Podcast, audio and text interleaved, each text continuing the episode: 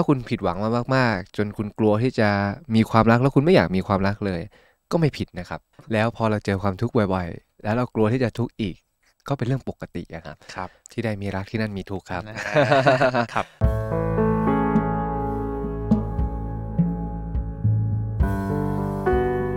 คุณกำลังฟังออจิตพอดแคสต์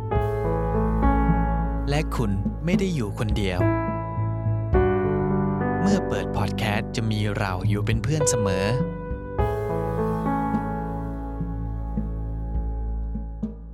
ผิดหวังกับความรักบ่อยๆ ผิดหวังกับเรื่องของความรักตลอดจนรู้สึกว่า ไม่กล้ารักใครอีกเลย แล้วแบบนี้จะรับมืออย่างไรดีครับ คุณผู้ฟังเคยผิดหวังกับความรักไหมครับ จนแบบผิดหวังบ่อยๆ จนรู้สึกว่าไม่กล้ารักใครอีกเลยนะครับ จริงๆแล้วนะครับ การมีความรักมันก็ต้องมากับความหวังนะครับ แต่พอมีหวังมันก็ต้องมีผิดหวังนะครับ ฟังดูแล้วมันก็เหมือนเป็นเรื่องธรรมดาเป็นปัจจาง่าย ๆนะครับ ที่ผมเชื่อว่าหลาย ๆ คนก็น่าจะรู้ตรงนี้อยู่แล้วนะครับ ว่ามีหวังก็ต้องมีผิดหวัง แต่ทีนี้นะครับ ถ้าเกิดไอ้ความผิดหวังเนี่ยมันเกิดขึ้นบ่อยๆ มันเกิดขึ้นจนเรานะครับสูญเสียความมั่นใจไปเลย โดยเฉพาะในหัวข้อนี้ครับ ผมได้ไปเจอมาในกลุ่มเพื่อนๆนะครับเขาถามมาว่าเขาผิดหวังนะครับกับความรักจนไม่กล้ารักใคร เขาควรที่จะมีวิธีการปรับวิธีคิดอย่างไร หรือว่าควรที่จะยึดหลักในตัวไหนนะครับ เพราะจริง ๆ แล้ว เขากลัวที่จะรักใครแต่ไม่ได้ต้องแต่ไม่ได้หมายถึงว่าเขาไม่ได้ต้องการที่จะรักใครอะครับ อืมครับ ที่ได้มีรักที่นั่นมีทุกข์ครับ ครับ แล้วพอเราเจอความทุกข์บ่อยๆ แล้วเรากลัวที่จะทุกข์อีก ก็เป็นเรื่องปกติอะครับครับเพราะฉะนั้นอันดับแรกในเรื่องนี้ครับ อาจจะคุยกันง่าย ๆ ว่า ถ้าคุณผิดหวังมามากๆ จนคุณกลัวที่จะมีความรักแล้วคุณไม่อยากมีความรักเลย ก็ไม่ผิดนะครับ ไม่ได้ผิดปกติอะไรอืมนั่นเป็นครับแนวทางการใช้ชีวิตอย่างหนึ่งเท่านั้นเอง ประเด็นไม่ได้อยู่ที่ว่าคุณจะมีความรักหรือมีคู่รักไหมประเด็นมันอยู่ที่ว่าสุดท้ายแล้วคุณดูแลตัวเองได้ดียังไง อาจจะเชื่อมโยงกับ episode ที่แล้วว่าอ๋อครัถ้าคุณรับผิดชอบตัวเองได้ แม้ว่าคุณจะอยู่คนเดียวก็ ไม่ได้น่าจะมีปัญหาอะไรนะครับเราอาจจะเอออย่างผมอย่างเงี้ยโตมาแล้วก็อยู่กับดาราหลาย ๆ คนอย่างเมื่อก่อนเราก็จะเห็นได้ว่าค่านิยมส่วนใหญ่เวลาจะมีความรักเนี่ยก็จะชอบพูดเรื่องหน้าตาอืมเพราะเพราะสวยคเพรับราะหล่อไงเลยมีแฟนง่ายอย่างเงี้ยครัรับจนพอเราโตมาถึงทุกวันเนี้ยดาราที่เราเคยดูเป็นสาวเป็นวัยรุ่นก็เริ่มแตะสี่สิบเริ่มแตะห้าสิบครับเราเราก็เริ่มเราก็เริ่มสูงขึ้นเรื่อยๆเหมือนกันนะครับ อายุเราเนี่ยนะฮะนะครับ อย่างเงี้ยผม ชอบดาราคนหนึ่งอย่างคุณคริสหอวังเนี่ยครับอืมถ้าคุณคริสได้ฟังอยู่จะดีใจมากเลยครับอ่าผมชอบทัศนคติของคุณคริสในช่วงล่าสุดที่ได้ดูมา คุณคริสบอกว่า ความสุขของคนเรามันไม่ได้วัดที่การมีแฟนอะอืมคนที่มีแฟนอาจจะทุกข์กว่าเราก็ได้ ครับอ่าเราอาจจะไม่จำเป็นจะต้องมีมันแล้ว ขึ้นอยู่ว่าเรามีความสุขไหมในการใช้ชีวิตแต่ละวัน เนี่ยผมว่าเป็นจุดที่ที่วัดได้เลยว่า เรารับผิดชอบ ชีวิตตัวเองได้ดีมากน้อยแค่ไหนเพราะครับเพราะฉะนั้นอันดับแรกเรื่องหนึ่งที่น่าเป็นห่วงในประเด็นนี้คือ หลาย ๆ คนคิดว่าพอเราผิดหวังมากๆ แล้วเรากลัวที่จะมีมันเป็นเรื่องที่ผิดพลาดแล้วเป็นลูเซอร์แล้วก็เป็นเรื่องที่ไม่ควรเกิดขึ้นอ๋อซึ่งคจรับริง ๆ ไม่ใช่เลยนะฮะ ชีวิตเราไม่ได้เพอร์เฟกแล้วก็เป็นยอดมนุษย์ขนาดนั้นนะครับ คุณมีสิทครัธิ์บที่จะกลัวได้ มีสิทธิ์ที่จะไม่มีมันก็ได้ ถ้ามันไม่มีแล้วคุณสามารถดูแลตัวเองแล้วก็สบายใจได้ก็จบ ต่อให้มันเป็นแผลที่ฝังลึกอะครับ คนเราไม่จำเป็นจะต้องจัดการกับทุกบาดแผลในใจทั้งหมดก็ได้อืมสุดท้ายได้ครับสุดแล้ว ถ้าคุณค้นพบว่าการอยู่คนเดียวมันทำให้คุณสบายใจกว่าปลอดภัยยิ่งกว่า คุณสามารถมีสิ่งสิ่งนั้นทำได้เลยโดยสบายๆอันนี้คือมองในเงื่อนไขมนุษย์ปกติที่ใช้ชีวิตไปเรื่อยๆ ไม่ต้องมาพบนักจิต ไม่ต้องเจอผู้เชี่ยวชาญหรืออะไรเลยที่ต้องมานั่งเคียวบาดแผลในใจตัวเอง ก็แค่ใช้ชีวิตต่อไปในสไตล์ของตัวเองครับแล้วเราจะรู้สึกกลัวมันมาก ๆ จนไม่อยากมีมันอีก ก็ไม่ผิดนะครับ เหมือนผมเคยขี่มอไซค์ล้ม แล้วผมไม่อยากขี่มอไซค์อีก ก็ผมผมก็ไม่ผิดนี่ ก็ผมกลัวล้มอืครับใช่แต่ผมยังยังเดินทางได้ด้วยวิธีอื่น อย่างเงี้ยครับ นี่มันขึ้นอยู่กับว่าเราพอใจกับตัวเองไหม ถ้าชีวิตเราจะเป็นแบบนั้น อ่า มันจะมีโจทย์ที่ลึกลงไปอีก ทีเนี้ยครับ เราก็ลองไล่ดูกันทีละเล็กทีละน้อยครับ ว่ามันเป็นยังไง ต้องถามตัวเองก่อนนะครับว่า ตอนคุณผิดหวังคุณทำยังไงกับความผิดหวังตัวเอง นะครับคล้าย ๆ กับเมื่อกี้เลยอะครับ ครับ หลาย ๆ คนชอบตั้งทัศนคติว่า พอเราล้มเหลวกับความรัก เราจะต้องประสบความสำเร็จ เพื่อแก้ไขความล้มเหลวของตัวเองอ๋อครับ ซึ่งนั่นก็จะถูกในมุมของมัน และก็จะมีมุมที่ไม่ถูกในมุมของมันเหมือนกัน ผมยกตัวอย่างเช่น สมมติว่าผมโชคร้ายมากๆ ผมก็ไม่เคยทำอะไรผิดในความสัมพันธ์ แล้วผมมีแฟนทีไรก็โดนแฟนนอกใจตลอดครับ อาจจะพลาดตรงที่ไปเลือกคนไม่ดี ซึ่งก็ไม่รู้เลยนะว่าจะต้องแก้ยังไง ย้ำอีกครับทีนะครับ ว่านี่เป็นเรื่องสมมุติ และเกิดเหตุการณ์นี้กับผมขึ้นสักห้าครั้งอย่างเงี้ยครับอืมครับ อืมแต่ละคนคบกันมาก็สามปี โอ้ผมเสียเวลาไปแล้วสิบห้าปีอย่างเงี้ยครับ แล้วผมรู้สึกว่าเนี่ยคือความผิดพลาดอย่างเงี้ยครับ แล้วผมจะต้องแบบมีให้ได้มีให้ได้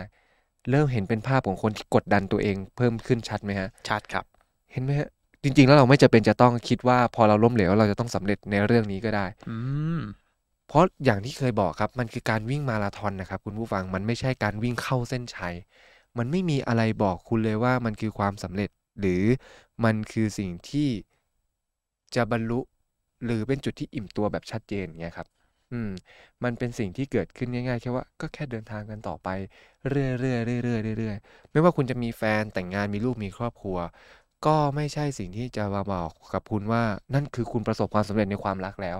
มันคือการเดินทางระยะยาวไปเรื่อยๆ เท่านั้นเองฮะครับ เพราะฉะนั้นเรื่องนี้ผมว่าไม่มีใครสำเร็จหรือล้มเหลวในตัวมันเองเลย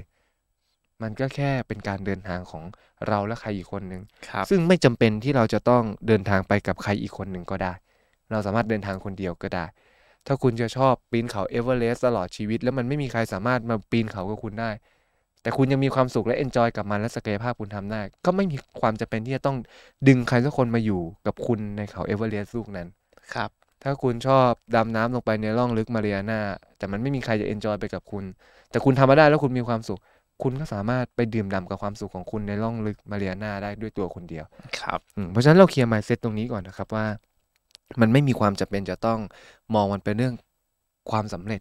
ไม่มีความจำเป็นจะต้องแก้ไขความผิดพลาดตรงนี้ มันก็เป็นประสบการณ์หนึ่งที่เกิดขึ้นอืมแล้วครับก็จบไป เท่านั้นเองครับเป็นสิ่งที่มันสร้างร่วมกันแล้วก็หายไปครับ ในวันที่ความรักผิดหวัง แต่ทีนี้ถ้าเกิดเราตั้งเป้าแล้วว่า เราอยากจะมีความรักแล้วเรากลัว ก่อนที่เราจะถามว่าจะเอาชนะความกลัวความผิดหวังนี้ยังไง แล้วกล้าเปิดอืมโอกาสให้ตัวเองครับได้เรียนรู้ที่จะสร้างความรักกับใครอีกคนนึงผมอยากจะชวนถามกันตรงนี้ก่อนว่า คุณลองถามตัวเองดูไหมครับว่าคุณมีความรักไปเพื่ออะไรอืมผมว่าโจทย์เนี้ยสำคัญ เพราะถ้าคุณอยากมีความรักก็ไม่ผิด แต่คุณต้องอยากมีความรักโดยที่รู้จักตัวเองและรู้จักความรักของคุณนะครับ เพื่อที่จะได้รับมาซึ่งความรักที่คุณสามารถเป็นตัวของตัวเองได้ ไม่ใช่ความรักที่หลงทางอ๋อเพราะถ้าคบเกิดเราตอบตัวเองแค่ว่าเราอยากมีความรักสุดท้ายแล้วคุณก็จะกลายเป็นคนคนหนึ่งที่โหยหาแต่ความรัก แต่ไม่เคยชัดเจนกับความรักตัวเอง และสุดท้ายคุณก็อาจจะผิดหวัง เพราะคุณไปคิดเพียงแค่ว่าจะได้มาซึ่งความรัก แต่ไม่เคยมองว่าความรักที่ได้มาตอบโจทย์คุณไหมครับ เช่นถ้าเกิดผมต้องการคนรักที่ มีความผูกพัน มีความอบอุ่น เหมือนกับที่ผมมีให้กับคู่รักของผม ครับ แต่ผมมองเพียงแค่ว่าใครก็ได้ที่มารับความรักของผมไป แล้วก็ให้ความรักผมกลับมา ถ้าผมมองแค่เนี้ย ผมขาดคุณสมบัติแรกไปเรียบร้อยแล้วของคนคนนั้น ครับ ผมก็อาจจะเป็นคนที่เขารักผมนะ แล้วผมก็อบอุ่นกับเขา แต่เขาอาจจะไม่ได้แสดงความอบอุ่นอะไรกับผม แล้วพอนานวันเข้า สุดท้ายก็จะต้องเดินมาพบกับความผิดหวัง เพราะนั่นไม่ใช่ความรักในแบบที่เราต้องการ ครับ หรือเราอาจจะพยายามให้เขาเป็นในแบบที่เราต้องการทั้งๆที่ตัวตนเขาในวันแรกไม่ได้เป็นแบบนั้นเลยอ่าเพราะฉะนั้นถามตัวเองก่อนนะครับว่า คุณอยากมีความรักไปเพื่ออะไรทำไมถึงต้องการมันอืมการที่คุณต้องการมันไม่ผิดเลย แต่ต้องตอบตัวเองให้ชัด เพื่อรู้จักตัวเองรู้จักความรักของตัวเอง ทีนี้พอตอบได้แล้วถ้าคุณกลัว ทีนี้มาดูกันแล้วครับว่าจะจัดการยังไงกับความผิดหวังและความกลัว ตอบแบบง่ายที่สุดไวๆผมนักจิตวิทยาครับ แต่ถ้าตอบให้แบบ ลงดีเทลมากขึ้น คุณต้องรู้จักมันนะครับ เพราะสุดท้ายไม่ว่าคุณจะไปพบนักจิตหรือไม่พบเหมือนกันเลยคือคุณต้องรู้จักความผิดหวังแล้วก็ความกลัวของตัวเอง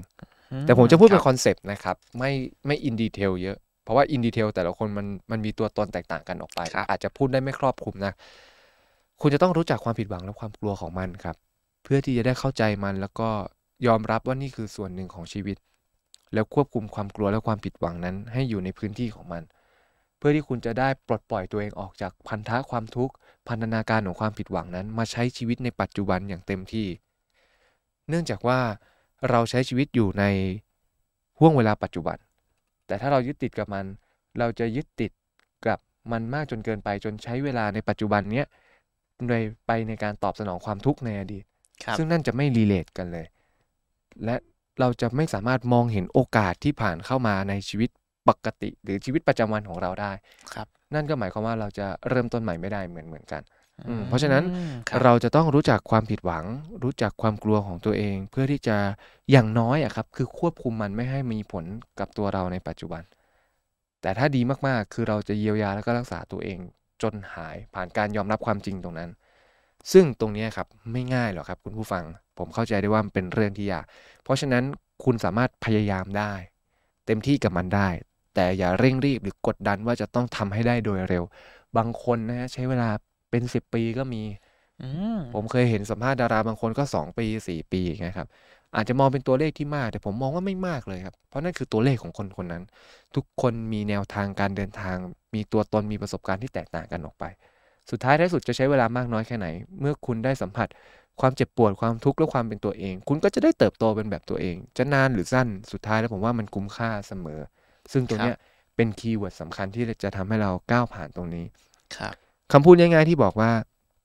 เราเพียงแค่รู้ว่าคนในปัจจุบันไม่ได้เป็นแบบคนในอดีตมันเป็นสิ่งที่พูดง่ายครับอืมใช่ครับ แต่ทำได้ยาก เพราะต่อให้เขาไม่ได้เป็นเหมือนคนในอดีต แต่เผอิญความรู้สึกในอดีตยังอยู่กับเรา สุดท้ายเราจะมองเขาผ่านความรู้สึกในอดีตของเราอยู่ดี คือสายตาของเรามีฟิลเตอร์ เพราะฉะนั้นกลับมาที่โจทย์เดิมครับ กลับมาทำความรู้จักกลับมาทำความเข้าใจและยอมรับความผิดหวังความเจ็บปวด อยู่กับความเป็นจริงในแบบที่มันเกิดขึ้นและยอมรับมัน เพื่อที่เราจะได้รับผิดชอบมันอย่างเต็มที่และปลดระวางตัวเอง กับความทุกข์และความผิดหวังนั้น รับผิดชอบมันอย่างเต็มที่เพื่อที่จะปลดปล่อยและปล่อยวางมัน อยู่ในพื้นที่ประสบการณ์ที่มันเคยเกิดขึ้น แล้วใช้ชีวิตในแบบที่เราเป็นอยู่และมีลมหายใจในวันนี้ ให้ดีแล้วก็คุ้มค่าที่สุดในแบบที่เราต้องการ อืมครับ ทีนี้เดี๋ยวผม ไหนๆก็พูดถึงเรื่องของความหวังนะครับ การผิดหวัง อันนี้ผมอยากจะลองพูดในมุมมองของตัวเองนะครับ เวลาที่ผิดหวัง จนตัวผมเองก็เคยมีประสบการณ์ เกี่ยวกับเรื่องของความผิดหวัง ซึ่งอาจจะไม่เกี่ยวกับความรัก แต่ผมคิดว่ากระบวนการคิดน่าจะคล้ายกันนะครับอือฮึก็คือผมทำโปรเจกต์หนึ่งขึ้นมานะครับ แล้วก็เป็นโปรเจกต์ในในการทำธุรกิจนะครับ ก็คือโปรเจกต์นั้นล้มล้มเหลวไป ผมก็ตั้งความหวังว่า เฮ้ย ครั้งหน้ามันต้องสำเร็จ แล้วก็เป็นการตั้งความหวัง พอมันพลาดไปอีก ไอ้ความหวังมันไม่ใช่จากหนึ่งไปไปหนึ่งแบบเรื่อยๆนะครับ ความหวังมันจะเพิ่มขึ้นแบบก้าวกระโดดนะครับอืมอืมอ่าอันนี้ก็ก็คงลักษณะคล้ายกันกับเรื่องของความรักที่ผิดหวังอืมถ้าเกิดว่าเราผิดหวังครั้งแรกนะครับ ความหวังเราก็อาจจะเป็นหนึ่งนะครับ ผิดหวังครั้งที่สองก็อาจจะเป็นสองแต่ผิดหวังครั้งที่สามไม่ได้เป็นสามละอาจจะเป็นสี่ แล้วก็คูณแบบนี้ไปเรื่อยอืๆอฮึใช่ไหมครับ ถ้าถ้าตามหลักอืมความความหวังของหลายๆคนนะครับครับ ใช้คำว่ามันเป็นภาวะชดเชยอย่างเงี้ยครับอ๋อเหมือนครับกับว่าพอครั้งครั้งที่หนึ่งเราพลาด ครั้งที่สองก็ยังพลาด มันจะไม่ใช่การเปิดโอกาสครั้งที่สามเพื่อชดเชยครั้งที่สองแต่มันจะเปิดโอกาสครั้งที่สามเพื่อชดเชยครั้งที่หนึ่งครั้งที่สองอ๋อแล้วถ้ามันครับเจ็บหนักหนึ่งมันจะมีหนึ่งมีสองแล้วก็มีคำว่าหนึ่งและสองอ๋อออ่าอย่างเงี้ยครับมันก็จะรวมเป็นชดเชยเพิ่มขึ้นไปเรื่อยๆอยู่ที่ว่า ตัวจิตใจของเราอยากจะชดเชยมันมากน้อยแค่ไหน ยิ่งอยากชดเชยมาก ความคาดหวังก็จะยิ่งหนัก แล้วก็ยิ่งใหญ่มากขึ้นเท่านั้นครับ ก็ถ้าให้ผมสรุปนะครับก็คือ จริง ๆ แล้วเรื่องของการผิดหวังมันเป็นเรื่องธรรมดาของชีวิตนะครับ เราอาจจะผิดหวังได้กับทุกเรื่องแหละ เพราะว่ามันไม่มีอะไรการันตีเลยว่าเรื่องนั้นเราจะไม่ผิดหวัง ไม่ว่าจะเป็นเรื่องการงาน ความรัก ความมั่นคง นะครับไม่ว่าจะเป็นฐานะทางการเงินก็ไม่มีอะไรการันตีได้เลยว่า เราจะไม่ผิดหวังจากสิ่งเหล่านั้น ถ้าเกิดว่าเรามีความหวัง แต่ถ้าเกิดว่าเราผิดหวังนะครับ ก็อย่าไปคิดว่าครั้งหน้ามันจะไม่ผิดหวัง เพราะว่ามันจะเป็นการกดดันตัวเองใช่ไหมครับ อืมใช่ครับ ถ้าเราตกตะกอนตัวเองง่าย ๆ ในเรื่องนี้อาจประเด็นสำคัญอาจจะไม่ได้อยู่ที่ว่า ครั้งต่อไปมันจะผิดหวังหรือไม่ผิดหวังครับอืมครัมับนอยู่ที่ว่าพอเราผิดหวังแล้วเราจะรับมือกับมันได้มากน้อยแค่ไหน และเมื่อผิดหวังแล้ว เราได้บทเรียนอะไรจากมันและ เราจะมีภูมิคุ้มกันหรือป้องกันความผิดหวังในครั้งต่อไปได้มากน้อยอย่างไร แต่สุดท้ายแล้วเป็นไปไม่ได้ที่จะไม่ผิดหวัง มันคือความเป็นไปได้ที่จะเกิดขึ้นกับเราเสมอเสมอฮะอืมครับอืมแต่เราจะไม่บอกใครว่าอย่ากลัวที่จะผิดหวังนะฮะคุณกลัวได้คุณผิดหวังได้อ่าครับ แต่ว่ามันเหมือนแบบเป็น step ที่เราต้องเรียนรู้ด้วยตัวเอง อันนี้มันเป็นเพียงแค่ concept เท่านั้นครับคุณผู้ฟังจะต้องแบบเหมือนเป็นงานศิลปะอะครับ เราแค่โปรยโจทย์เป็นคำกว้างๆแต่ภาพวาดภาพเขียนที่จะออกมาการลงสีลายเส้น มันต้องเป็นลายเซ็นของเราเท่านั้นอืมครับอืมจริงๆแล้วนะครับ ผมอาจจะส่วนตัวผมเองนะครับ อาจจะเคยได้ยินบอกว่าอ่าให้ให้กลัวอาจจะโดนปลูกฝังมาด้วยเรื่องความผิดหวังนะครับว่าเออเราต้อง กลับมาแก้ไขกับมันได้ ซึ่งในความเป็นจริงแล้ว จะได้หรือไม่ก็อีกเรื่องหนึ่งแต่ก็ใช้เวลาเรียนรู้กับความผิดหวังนั้นนะครับ แล้วคุณผู้ฟังล่ะครับ คุณผู้ฟังมีวิธีรับมือกับความผิดหวังอย่างไร เพราะผมเชื่อว่าแต่ละคนนั้นก็จะมีวิธีการรับมือที่แตกต่างกัน ลองมาแชร์ประสบการณ์กันได้นะครับ ผมอยากจะ อธิบายก่อนนะครับว่าสิ่งที่เราพูดมานะครับ ก็จะเป็นเรื่องราวอาจจะไม่ได้เจาะลึกมากนะครับ เป็นแบบเบื้องต้นเท่านั้นเอง ถ้าเกิดว่าเพื่อนๆฟังแล้วรู้สึกไม่สบายใจ เราต้องขออภัยณที่นี้ด้วยนะครับ หรือถ้าเพื่อนๆรู้สึกว่าปัญหาที่อยู่ในใจฉันไม่ได้ดีขึ้นเลยนะครับ เราก็อยากแนะนำว่าจริง ๆ แล้วสิ่งที่เราพูดมาเป็นเพียงแค่เบื้องต้นเท่านั้นเอง ถ้าเกิดว่าเพื่อนๆรู้สึกไม่สบายใจ หรือรู้สึกว่ามันไม่ได้ดีขึ้นนะครับ การพบผู้เชี่ยวชาญอาจจะเป็นทางเลือกที่ดีทางหนึ่งนะครับ ออจิตพอดแคสต์